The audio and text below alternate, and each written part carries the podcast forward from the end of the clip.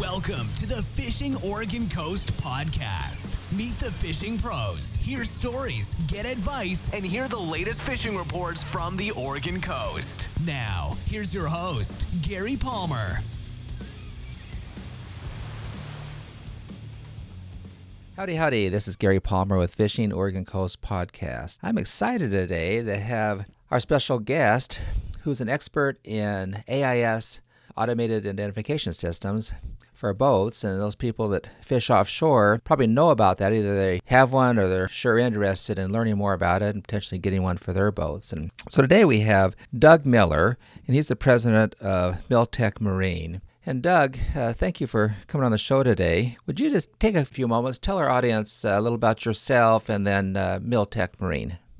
Okay. Thanks, Gary. Well, I've sailing pretty much as, as long as I've been walking or using boats, have always been fascinated by the combination of boats and, and technology. And about 10 years ago, I was uh, out on my sailboat with my son, and we were uh, out on the Strait of Juan de Fuca, and it was foggy, and had a close call with a, a tug that was coming. I saw it on radar, slowed down, and it passed right in front of me, and was about to go forward, and realized, oh, it's a tug it's probably pulling something. So we, we pulled back, and uh, sure enough, a great big barge went by. And that whole experience, you know, scared me enough that I thought, you know, there's got to be a better technology solution for avoiding collisions uh, yes. beyond radar. Yeah. So I looked into it, and uh, there was a new technology that was just emerging for recreational boaters called AIS or Automatic Identification System. And this system had been uh, used in commercial boating uh, for for a while. It's a it's a mandated standard. It's used worldwide, and basically every commercial large commercial vessel in the world is required to have what's called an AIS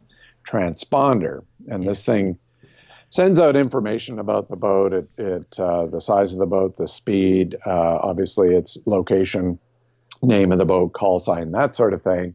And then people who have receivers can pick up that information and see that information overlaid on their chart plotter or computer or whatever. At the time, there weren't a lot of solutions for recreational boaters and fishermen and others who were, you know, really trying to avoid these great big uh, vessels, especially in, in situations such as fog or at night. So, uh, you know, one thing led to another. I found uh, a product that looked quite interesting, was a, a, good price point, and and we started off with that product, selling these these little receivers, and sort of one thing led to another after that, and we've gradually expanded our product line to include a, a wide range of different AIS solutions but have really stayed focused on AIS because uh, you know we really believe it's a, a critical technology that everybody should be aware of and, and hopefully use. Well, that's great. So for recreational boaters like Julie and I, we have uh, we live here in Winchester Bay and fish offshore a lot. You know, we've been feeling like okay, we need to get an AIS, AIS system. We we have radar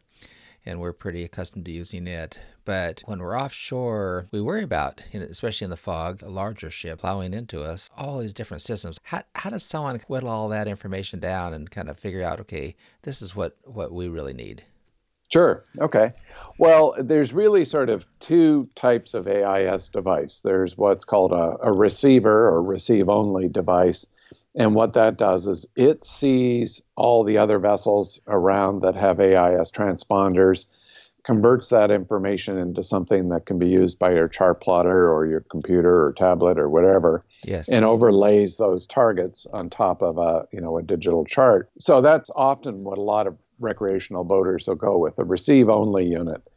Then you can have a send and receive unit. And what that does is everything that the, the receiver does but it also sends out your information to any other vessels that are in the area so that they can see you on their chart plotters. And and so it's a it's a two-way thing that not only are you seeing everyone else they're seeing you as well assuming they have AIS installed on their boat. Okay okay.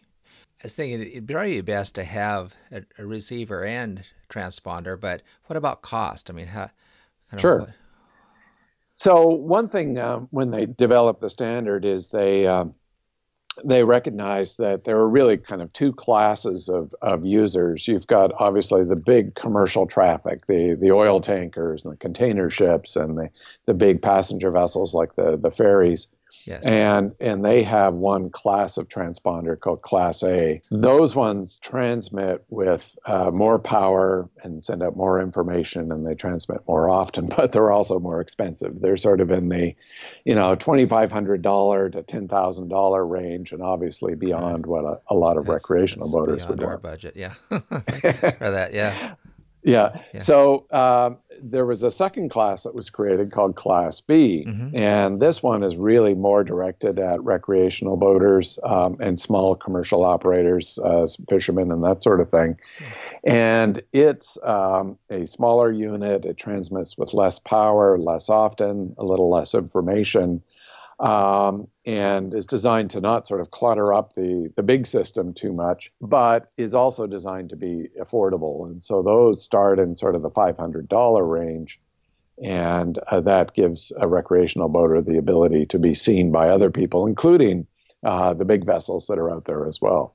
So, if we're out say, tuna fishing and we're out beyond the range of our VHF radio, is the range though would it still work for ships around us, even though we can't talk back to the shore or someone back at? Right. But- It, exactly. It, it uses uh, VHF uh, radio technology. It actually um, uses channel 87B and 88B. Okay.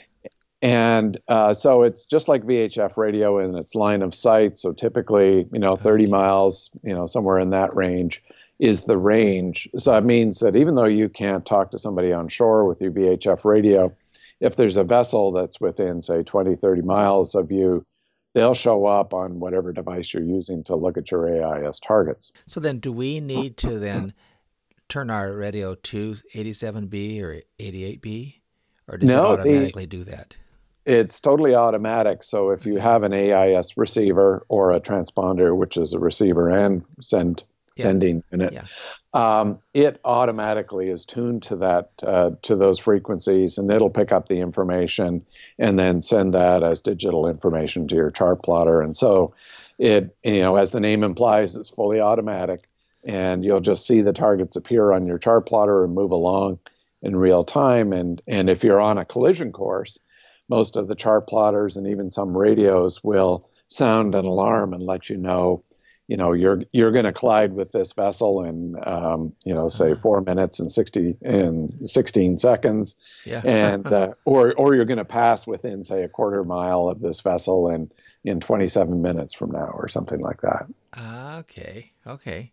So this is this would let us know any large commercial vehicle because they all are required to have it. Some commercial fishermen that are less than 65 feet don't have to have it. Right, right, and um, that that's something that you always need to keep in mind, and that's why it's it's a good idea to have both radar Yeah. and AIS. Yeah. Um, and if you have one of the newer systems, um, AIS can be overlaid on your radar system so that not only do you see a little blip on your screen, if it's an AIS vessel, it'll show up with the name of the vessel as well.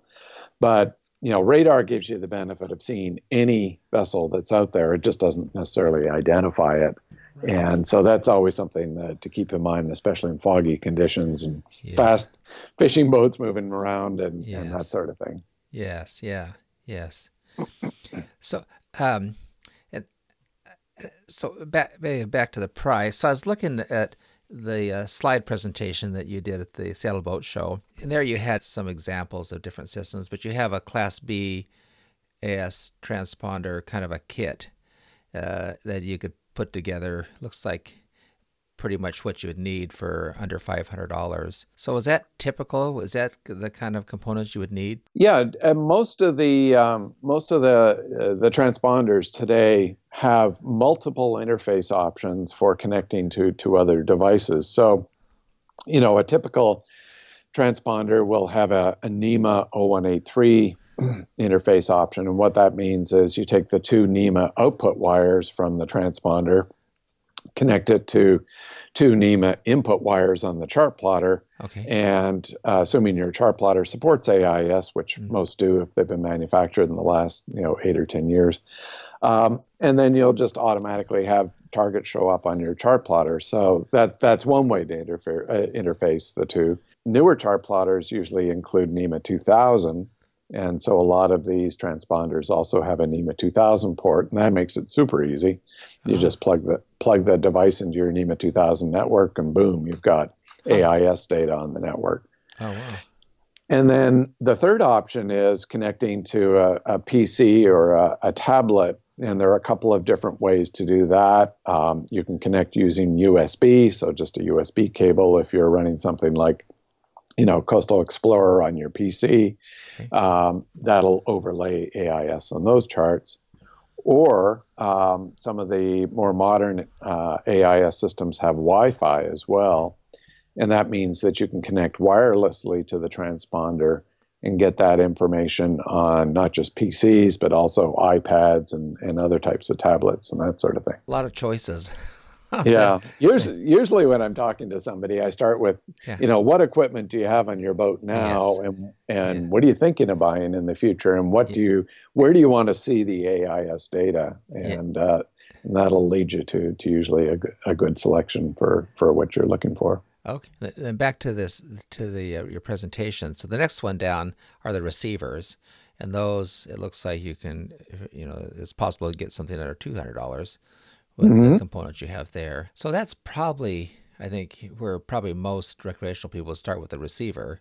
Right. Is, is that right. typically what you see, or do, uh... yeah, that that's often the case. And uh, you know, one thing that's worth mentioning on the receiver front is, you know, we now have receivers that are built into VHF radios. Um, so Standard Horizon, ICOM, Lowrance all have uh, models of their radios that have AIS built in, which is a really cool feature because you know if you're on a small fishing boat, you don't necessarily have room for lots and lots of extra equipment, but you're always going to have a VHF radio. If you've got AIS built into your VHF radio, you have this very nice little screen on the radio that'll show you the targets in the area. You can still set up alarms so that if somebody's on collision course, you know your radio will start beeping at you.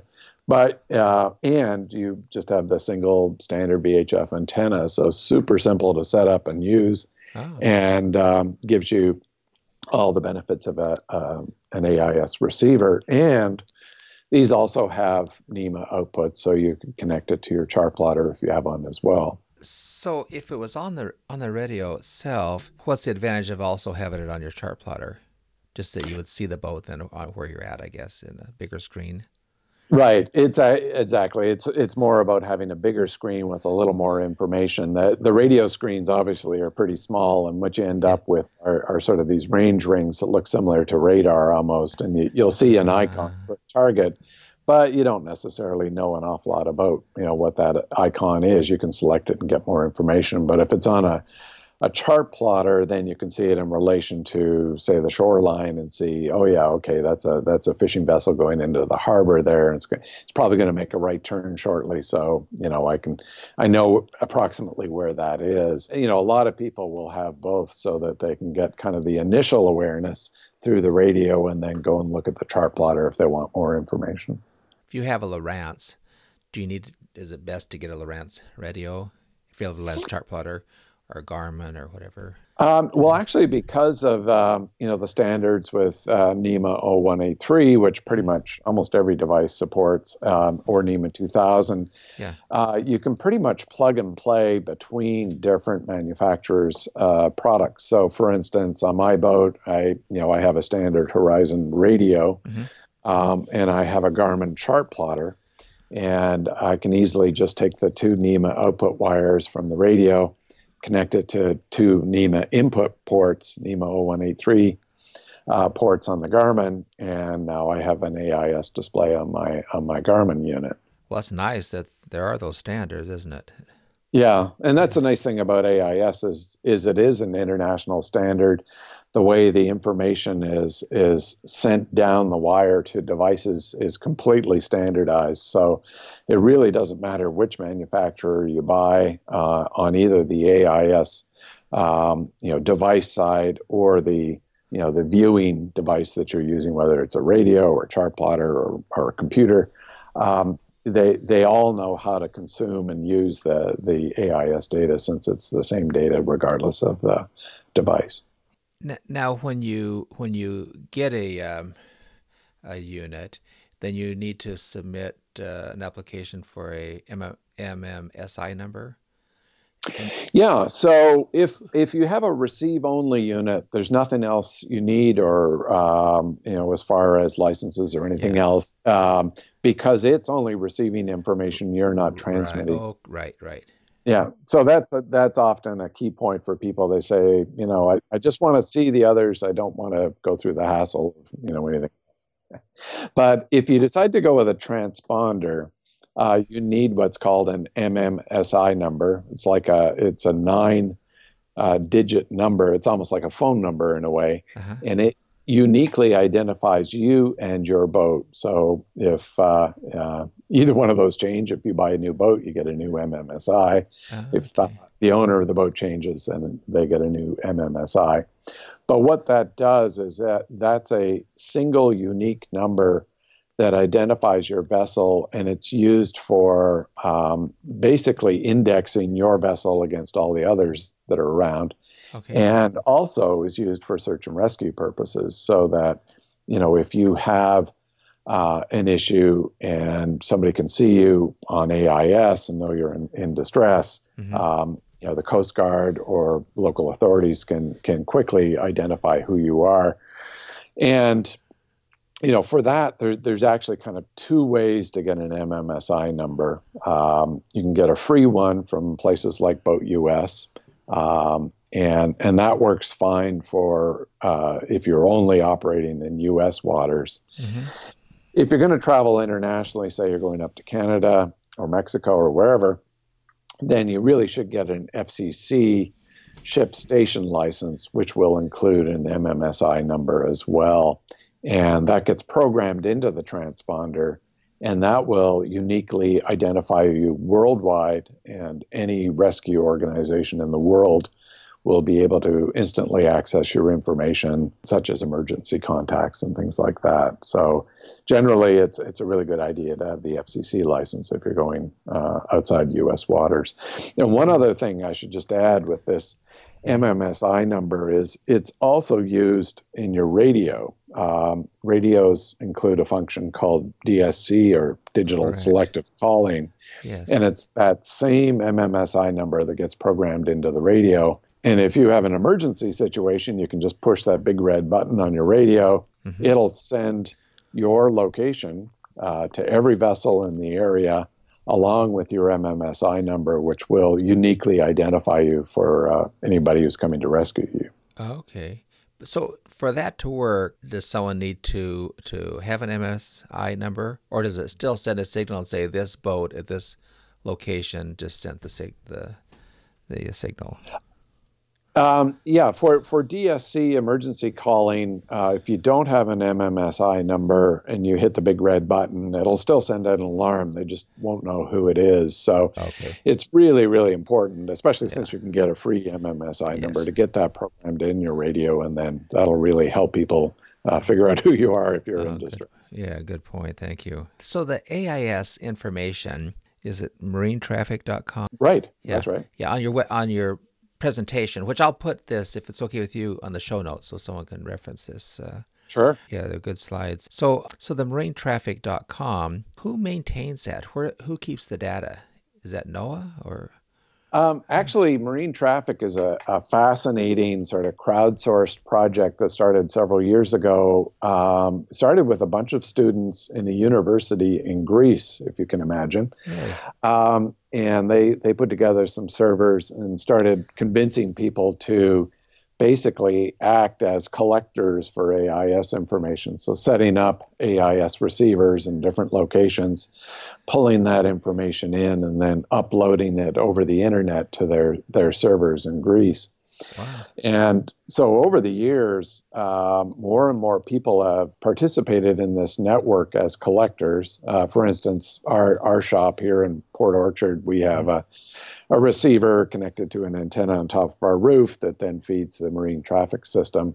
Huh. And so it's this fascinating huge, huge collection of receivers all around the world who are constantly picking up vessel information, uploading it, and then individuals can then go to the marine traffic website and go and view all of this information. So vessels overlaid on on a on a map, um, or get one of their apps. They have uh, apps for for mobile devices, and so you could use it on your phone or your tablet and see all this information as well. So really, really fun site to sort of get acquainted with AIS and see it actually in action. Yeah, I I, I looked at it. It's pretty amazing, isn't it? What you can see. It's like, wow, look at all these boats out just beyond our our port out there and uh, yeah, beyond view of the shore, but they're not that far out. And it's like, wow.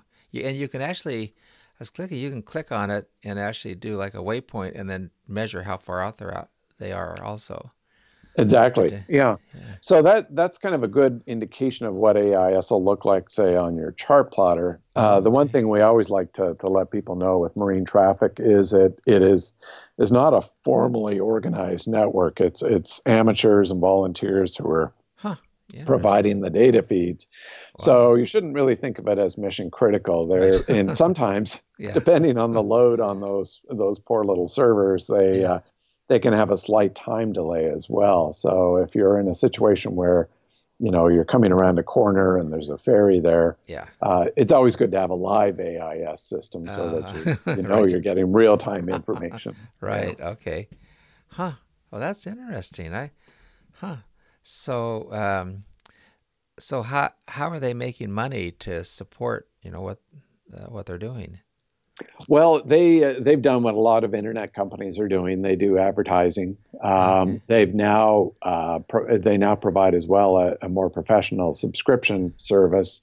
Um, there's also capabilities to to track AIS vessels using satellite, and so a lot of the the businesses out there that have traditionally shown AIS data mm-hmm. are now offering subscriptions to gain access to satellite data. So what that means is you know you can track a vessel all the way across an ocean not just sort of within range of shore where you would normally have a ah. receiving station huh interesting well as we come to the end um, do you have any parting words of advice for our audience and then and then also what are the best ways for someone to get a hold of you well, I think you know, as far as uh, parting words, it you know, AIS you know is really a relatively inexpensive technology. Um, you know, if you get it built into your radio, you know, radio, if you're thinking of buying a new radio, or you mm-hmm. just get a receiver, which is a couple hundred bucks, or even a send and receive unit for 500 700 dollars in that range. Mm-hmm. You know, when you think of the safety benefits of collision avoidance um, and potentially saving your life, it, it's a small price to pay to have a, a huge amount of, of additional security. But again, it's not the only thing you should have. It's uh, you know having radar is good. Obviously, looking with your eyes to make sure you're not going to run into anything. Yes. And and uh, you know always having a, a good VHF radio, and and having that programmed with a, an MMSI number. Mm-hmm. Um, you know, are, are huge steps you can take to increase your, your safety when you when you're out on the sea yes. and also give you the ability to be rescued very quickly if you do run into situations. So, uh, definitely something I would recommend. Yes. And if people are looking for more information, probably the, the best way is come to our website. It's www.milltechmarine.com, and that's M I L L T E C H marine com. Okay. And we've got uh, not just products there, but I have a blog. There's lots of information there, and we have uh, you know different tech notes and, and information papers uh, to help people sort of sort out what what solution makes most sense for them, but also how do they set it up and make it work with their existing equipment. Yeah, great. Yeah, you have a really good site. I anyway, you have a lot of good information. Thank you for supplying that. And I'll put a link to your site in the show notes. Doug, thank you very much. Appreciate your time. And uh, we're going to be getting new units. So we'll be talking to more in the future. Anyway, thanks. Thank you.